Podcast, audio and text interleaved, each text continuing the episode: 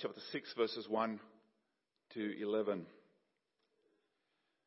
One of the, the greatest joys that I have as a pastor is when a person responds to the call of God by committing their life to Him through a proclamation of faith through baptism.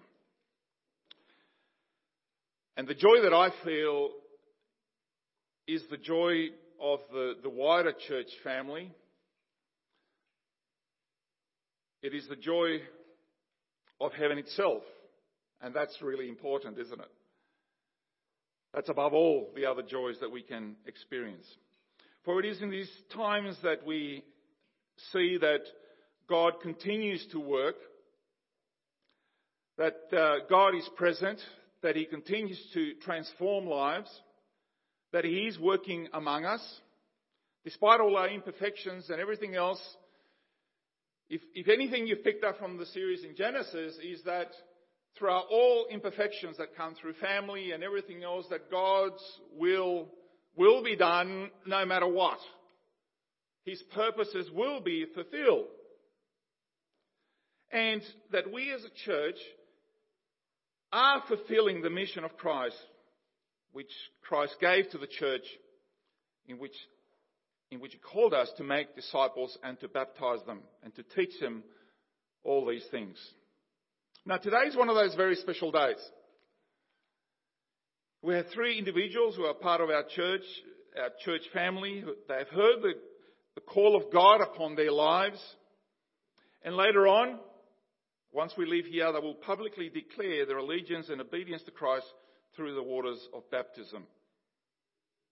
Now, I know that some people might have questions about baptism, especially if you come from a different Christian tradition. So I want to address some of these this morning. But before we do that, uh, we don't want to put the, the, horse before the cart. For those of you who don't know the, the meaning of the language, in the old days, we used to have a horse and a cart anyway, and, and so you've got to put the, yeah, anyway. Ask your mum and dad. So,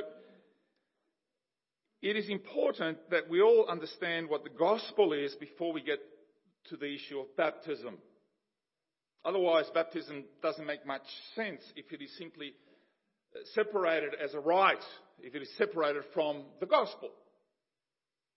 So let's talk about the gospel first and foremost. This presentation of the gospel is sometimes called the, Romans Road, and you probably want to jot this down when God gives you an opportunity to share the gospel, what it means, what it is that we believe. And uh, it's a very helpful uh, way to present the gospel in very clear, very neat, and it doesn't miss anything. At the end of this gospel presentation, I'm going to ask those who have never actually surrendered their lives to Christ to pray the prayer with me. And afterwards, we can talk a little bit more about what it means. So first of all, the problem from Romans 3:23. There is a problem that we all have. For all have sinned and come short of the glory of God. We have all sinned. There's no one perfect. We have all done things that are displeasing to God and deserving His anger, His wrath. There is no one who is innocent. So there is no one who can actually out there just claim, I've been a good boy, I've been a good girl. You know, I'll get into heaven because of all the good things I've done. No. So we all deserve to be charged with rebellion against God. That is the sentence we have. That is the problem. And the sentence is, uh, the second step, Romans 6, 23, the sentence is this, for the wages of sin is death. The wages of sin is death. But the gift of God is eternal life through Jesus Christ our Lord. So, first part is the sentence, and, that, and the second part is already pointing us towards the solution. Now, the sentence is, is, is there. It's clear that this is the consequence of sin and we are guilty as charged. There are no mitigating circumstances that will diminish the charge. You can't blame anybody else. You can't blame society, your parents, the bad pastor that you had. You can't blame any of that. The punishment that we have earned for our sins is death. And that's pretty harsh. Not just physical death. That would be bad enough. But a spiritual, eternal death. Called hell. Did you say hell? What, you're swearing in church, are you? No. That's a place for those condemned. It's pretty serious. The second part of the verse, like I said, is already pointing us toward the solution. And that's got to do with God's love. Romans, the third part of the presentation is this, that the solution, Romans 5 8. But God demonstrates his own love toward us. We've just sung of the power of his love. God demonstrates his own love toward us in that while we were still sinners, he died for us. Christ died for us. Christ died for us on the cross and his death paid the price for our sins. That was the sacrifice, the perfect sacrifice. Jesus' resurrection proves that God accepted his death as the payment for our sins. It is finished. It is complete. And his resurrection was the guarantee that indeed it has happened. The fourth step is a decision, Romans 10:9. That if you confess with your mouth Jesus as Lord and believe in your heart that God raised him from the dead, you will be saved. Because, because of Jesus' death on our behalf, we have to believe in him. Salvation is open to everyone, but everyone who believes. That is the condition. It is inclusive of everyone, everywhere in the world, but it is exclusive to those who express faith in Him, who believe in Him, who accept Him as Lord and Saviour. By faith, trusting that His payment for our sins is sufficient, it is enough, it is complete, and we will be saved. We accept this by faith, that our eternal destiny is secure, which leads us to the fifth and last step, Romans 5:1. Therefore, since we have been justified through faith, we have peace with God through our Lord Jesus Christ. You see the people in anguish and anxiety all around us? For most of them, is because they have no peace in their hearts. And they don't have the peace that matters the most, the peace with God. Because once you have that peace with God, you don't really care what happens around the world. Because you say, if I'm right with God, God is right. He did all this for me. And because of Jesus' death on our behalf, we will never be condemned of our sins. So they may kill the body, they may destroy all of this beautiful thing that I have been carrying with me for all of these years. Vanishing glory, by the way. Decay has set in, and not just when you go to the dentist, alright? It is here, it is true. You look in the mirror every time, but internally it is being transformed into his likeness. And you have to believe that by faith. We have been justified through faith. That is, there was a key word in the Reformation, and this year we celebrate 500 years of that. The words that transformed Christendom, and, and a lot of the benefits that we enjoy as a democracy are, are a direct result of the results of the, the Reformation. We take that for granted, I know. But where Christ has gone in powerfully, society has changed for the better. Freedoms have been given to us as individuals because each individual has worth, irregardless, irrespective of your gender, male or female, no more, irrespective of the color of your skin, irrespective of whether you're in the aristocracy or you're in the slums. To God, you are the same value. And just think about all the changes that through Christendom we're able to enjoy because of this. It is Christ, it is His work. Now, if you've never surrendered your life to Jesus, and, and I've just given you a presentation of the gospel, I want, to, I want you to consider praying this prayer that I'm about to pray right now. Please understand that the words themselves will not save you. Only genuine faith in Jesus Christ will do that. What you are doing now is, is a decision to follow Christ. Conversion takes a lifetime, but you have to start somewhere. The decision to follow Christ. So let, let us pray. Let us bow our heads and pray. And please just, in your own heart, just in silence, just pray this to God. Make that your own prayer. Let's pray. God, I know that I have sinned against you and am deserving of punishment. But Jesus Christ took the punishment that I deserve so that through faith in Him I could be forgiven. With your help,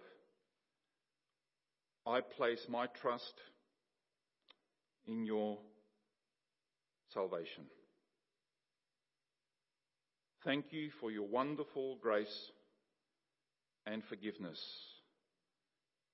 and for the gift of eternal life. Amen. Amen. Now, if you've prayed that prayer for the first time in your life, I'd love to have a chat with you later on. If your mum and dad are Christians and you've never prayed that prayer, have a chat to them. But it's important that you, you, you take this as, as an act of faith. Now, what is baptism? What is baptism? Maybe there are those among us who have already surrendered their lives to Christ and are seriously thinking about this whole baptism issue. So this morning I want to look at baptism a little bit closer and in, and in the process encourage you, if you haven't already done so, to consider being baptized. But you need to be informed of this. You need to be informed because there are different Christian traditions and they practice baptism differently. And as the name of our church says, baptism is pretty important to us. And you might have been invited to one of these services before, but you don't, you don't really understand or know what, what is going on in, in, in baptism. So if you're a little confused, we don't blame you. Okay, we don't accuse you or anything else like that. We, because over the centuries, over the centuries, thousands of years actually, Christians have debated baptism mainly on three levels. They have debated on, on what baptism actually accomplishes with regards to salvation. They have debated to whom it should be administered and how much water should be used. All right? Those are the three areas that we have uh, discussed and argued over many years. And unfortunately, for, for some people, um, they don't always get baptized for the right reasons. Sometimes it's, it's because they've been forced or they want to please, they want to somebody they like, whatever, but they never really owned it and they just go through the ritual because they have to do it, you know, to get married or to do this or whatever. But they haven't really owned it. And the aspect of ritual is actually part of the baptism, but you need to understand what, it, what it's doing. Uh, reminds me of the story of the baptism of the Irish King Angus uh, by St. Patrick, who was a missionary to Ireland, a very powerful man of God. Incredible story, St. Patrick. His life had nothing to do with getting drunk, by the way, uh, on St. Patrick's Day. He, this was a godly, unbelievable human being, a man of God in so many levels, admirable. So it happened in the middle of the 5th century, and the king wanted to get baptized. And sometime during the, the rite, St. Patrick leaned on his sharp, pointed staff and inadvertently stabbed the king's foot. And the king didn't flinch an inch, he just stood there. And after the baptism was over, St. Patrick looked down at all the blood that was gushing out of the king's foot and realized what he had done and begged the king's forgiveness because the king can do anything he wants with you, you know. And, and Patrick asked him, Why did you suffer with this pain in silence? And the king replied, I thought it was part of the ritual.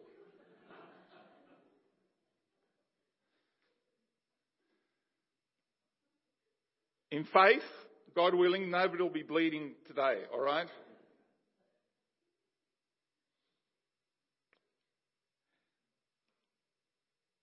First of all, baptism is an act of obedience. An act of obedience. We are saved by grace through faith alone, but saving faith is never alone. Let me repeat that so we understand it well. We are saved by grace through faith alone. Reformation words right there. But saving faith is never alone. It always results in a life of obedience to Christ. 1 John 2 3 says, We know that we have come to know him if we obey his commands. So until you start obeying Christ's commands, you really don't know Jesus. Is what John is saying to us, right? It's, it's clear. And one of his important commandments is that we confess our faith in Christ through water baptism. And just before his ascension, Jesus gave us the Great Commission where he said, All authority has been given to me in heaven and on earth. Go therefore and make disciples of all the nations, baptizing them in the name of the Father, the Son, and the Holy Spirit, and teaching them to observe all that I have commanded you. All, all that I have commanded you. And lo, I am with you always even to the end of the age. Matthew 28, 18 to 20. So I hope you understand the point that it is impossible to obey the Great Commission and neglect baptism. It is an integral part of Jesus' final commands to his disciples. Some people argue that, well, Jesus didn't really say all that much during his ministry about baptism. But at the start of the ministry, he was baptized by John in the Jordan. And at the conclusion of his ministry in his ascension, he commands us to baptize. The, again, the image of the bookends. It's important, isn't it? And it is in this context of making disciples that the gospel goes forth and teaching them to observe his commands, that he tells us to baptize. And straight away in the book of Acts, baptism just appears over and over and over and over again. The fact alone should convince us that baptism is vitally important, a crucial step for the follower of Jesus. Let us not belittle it. It is, in fact, his command. It is also an act of faith. Of course, faith and obedience are linked, inextricably linked together. An act of faith is something you do that shows you trust someone completely. That is an act of faith. You trust them. Our complete trust is placed in none other than Jesus. And as a, Baptist church, we seek to follow the Bible's instructions where only believers' baptism is taught. This means that you have to be of an age where you understand what sin is, what the condemnation for sin is, as we read before, what repentance is, and what grace is. You are not a Christian because you are born in a Christian family or a Christian country. These are wonderful springboards where faith can be born and germinated and, and, and all that, but eventually you have to make the decision yourself. It has to be your own. You have to take ownership of it. Wonderful springboard to life, but it's not enough. You're a Christian when you surrender your life to Jesus as Lord, and it is a conscious act of your will. Baptism means that you understand your need of a Saviour and appreciate and relish and are lost in wonder on what He has done for you. And it is your faith in Christ, nobody else, it is your faith in Christ that has brought you here. We practice full immersion because this is what the Bible also teaches. The very word baptizo means full immersion. And, but remember that the baptism in and of itself does not save, it is Christ who saves. And baptism is this is a public declaration of the transformation that has already happened inside of you when we have surrendered our lives to Christ. And this leads us to the next point, which is symbolism. There is so much symbolism here. There is the spiritual symbolism of what Christ has done inside of us, as we just said. The water represents the cleansing of sin. It is a visual representation that all our sin, regardless of how vile and filthy it might have been, regardless of how unclean and unworthy we feel, we are clean in the eyes of God. That sin has been completely washed away through the blood of Christ. We have been cleansed of all unrighteousness. And as we go under the water, it represents the death of our old self, our old identity, our old way of life. Just as we tend to bury the dead or a person under the water proclaims that that sinful, godless person you knew before is as good as dead. He or she no longer exists. The sinful habits, the godless attitudes, selfish desires, the control of Satan over your life is dead. And as the person is lifted up out of the water, it is a beautiful picture of resurrection. Being raised from the dead into a new life, a new identity, new habits, attitudes, desires, written upon our hearts by God. When we baptize, we declare that we are baptizing that person in the name of the Father, the Son, and the Holy Spirit, the Trinity. God, the three in one. Because the Father, the Son, and Holy Spirit are all involved as God in you. They're heavily invested in you.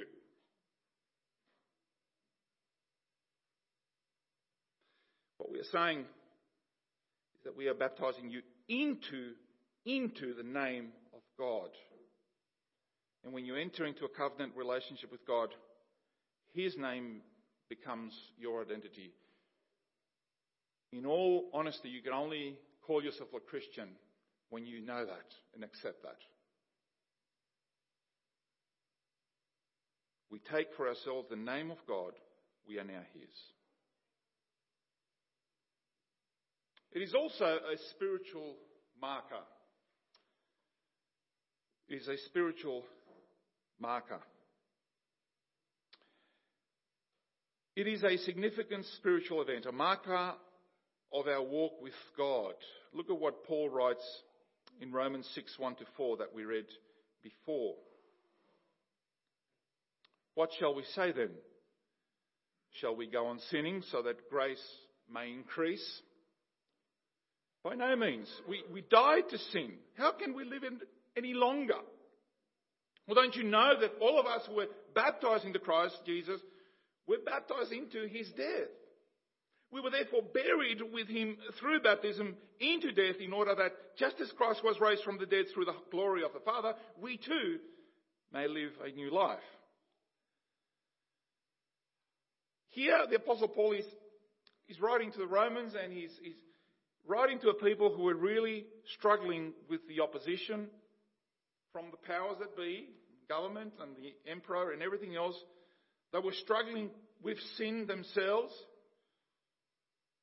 And he, the Apostle Paul, is going to remind them of their baptism.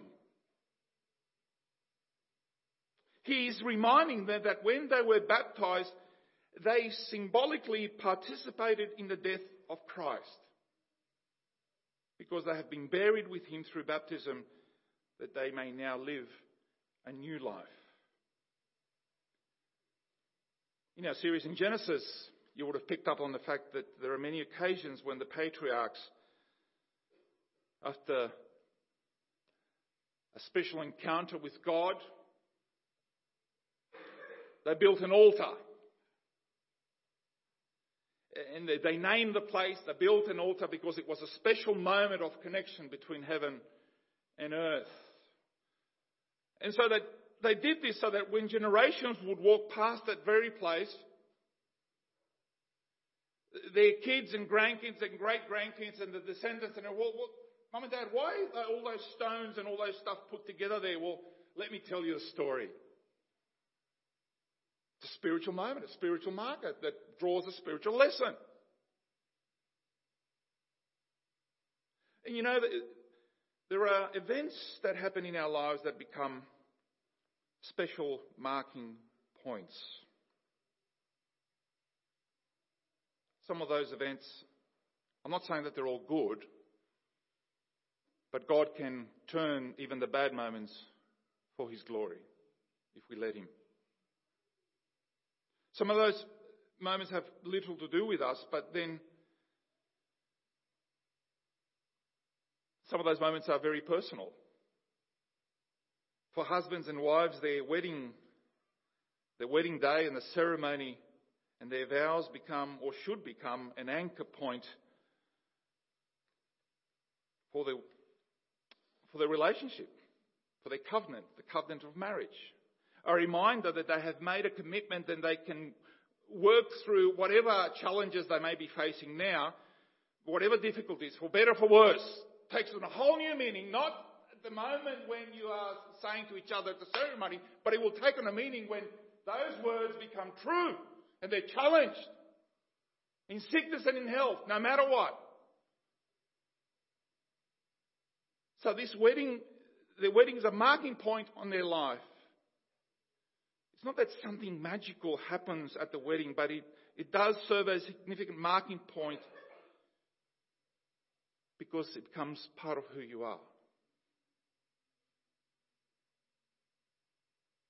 This morning we will be witnesses of a significant marking point in these people's lives. I'm not calling it a turning point, but rather a marking point. Just like when somebody gets married, their love didn't just start that day. Unless you believe that television show, what was it? love at first sight or something. They get married before even seeing each other. But you see, the, the, the wedding formalizes. It is formalized through a public commitment to each other before God and before witnesses. You're not getting saved when you're getting baptized. If someone isn't a Christian before being baptized, they're not going to become one after they get baptized but it will be a, a, marker to those around you because this is not a private act. You can give your life to Christ anywhere on your own. It's between you and God. Surrender your life to Jesus. But baptism is a public event. Do you know that in some of the countries that our folk here come from,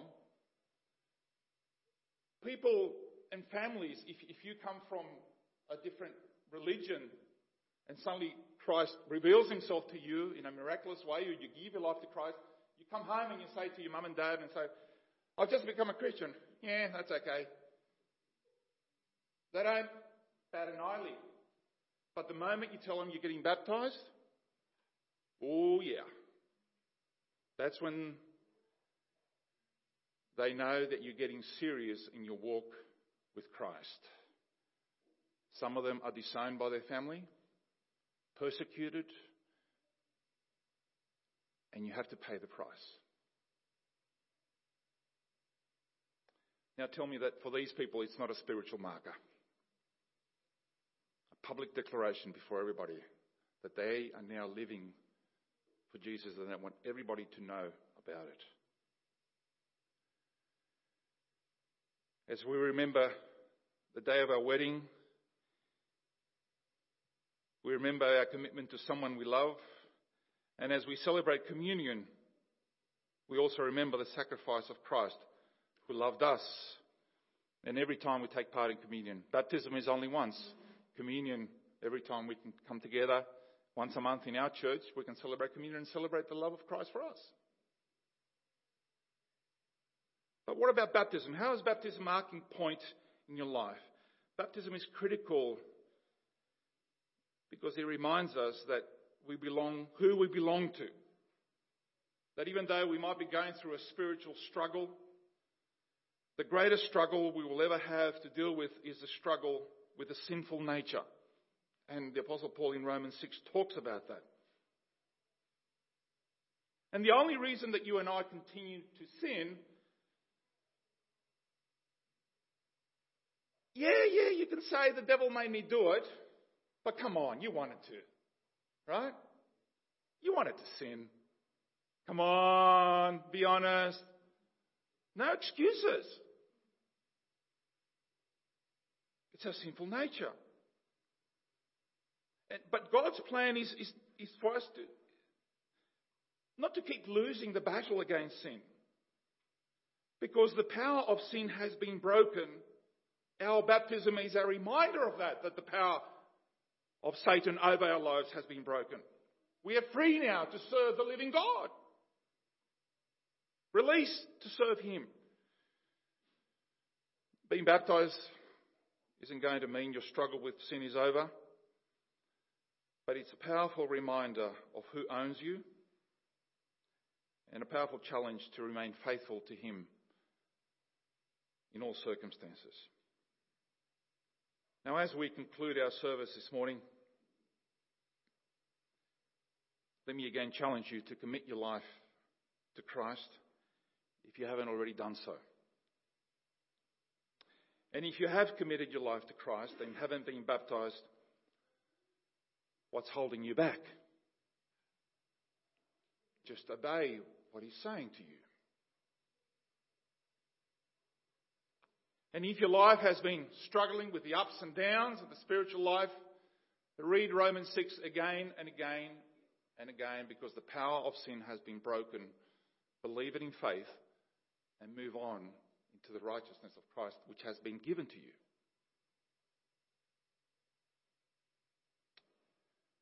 Let us pray.